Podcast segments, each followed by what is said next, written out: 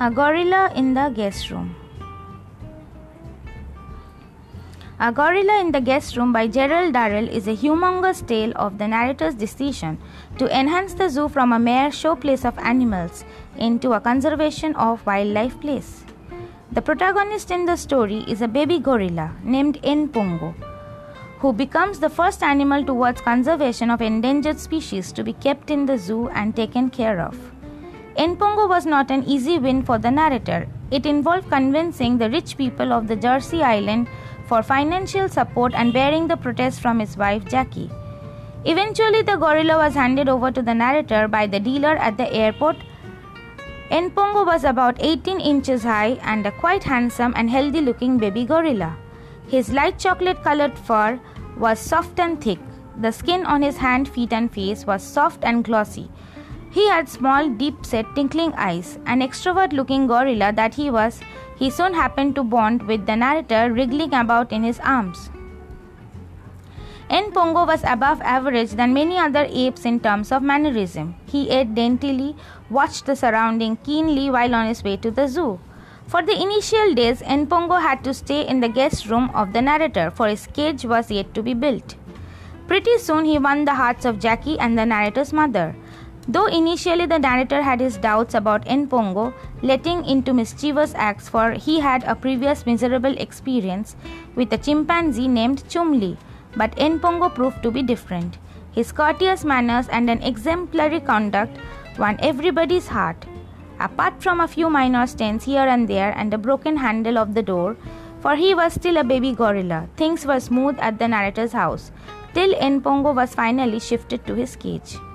Npongo had a unique trait of holding a different approach to a problem or a situation, and this interested the narrator. For instance, while being put into the cage in order to be moved to the zoo, Npongo realized that it was inevitable to escape.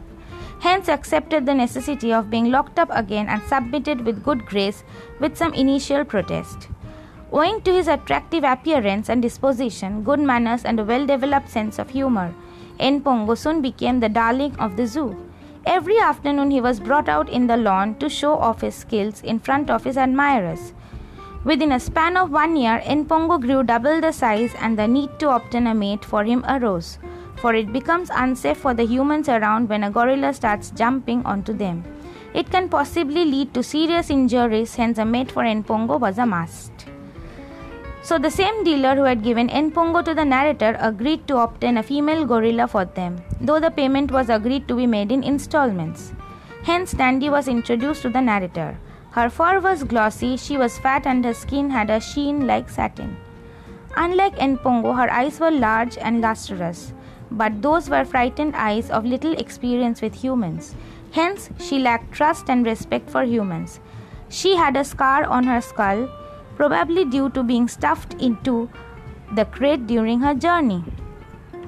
At the zoo, Nandi was put in a cage next to Npongo for the next whole day so that she could get the time to settle and also see her future husband. But Nandi convinced Npongo and the humans at the zoo, hence winning her confidence was likely to be a tough task for the narrator. Though finally she was put into the same cage as Npongo, all were alert and filled with anxiety about this meeting between the two gorillas. The entire staff at the zoo carried safety tools like water, brushes, nets, long sticks, etc., in order to avert any fights between the two. The introduction of the two was very dull, with Nandi eyeing everything with suspicion, and so did Npongo, for it was a direct invasion to his privacy. Though as time progressed, Npongo made the move by playing one of his humorous tricks, which left Nandi grunting. By the end of the second day, though, the gorillas snuggled up at sleep and Npongo shared his bedroom without any averse. They bonded well despite being so different in character. They grew well together with playing tricks and happy giggles. Having Npongo and Nandi at the zoo with the idea of keeping their species conserved brought a major responsibility of taking care of their health and well being. Hence, a magnificent communication system was set up at the zoo as well as the narrator's house in order to keep everyone updated about the ongoing at the zoo and also alert each other in case of an emergency. Nandi and Npongo once got diarrhea but recovered soon. But soon again, Npongo fell severely ill with a form of colitis.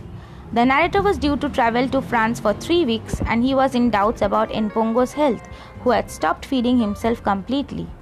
Eventually, after a lot of efforts, Npongo felt a liking for watermelon and soon started on his way to recovery. He fed himself with milk, other foods, and was given antibiotic injections. By the time the narrator returned from France, Npongo was back to his initial health and greeted the narrator with his same lively, mischievous gestures as always. Thank you.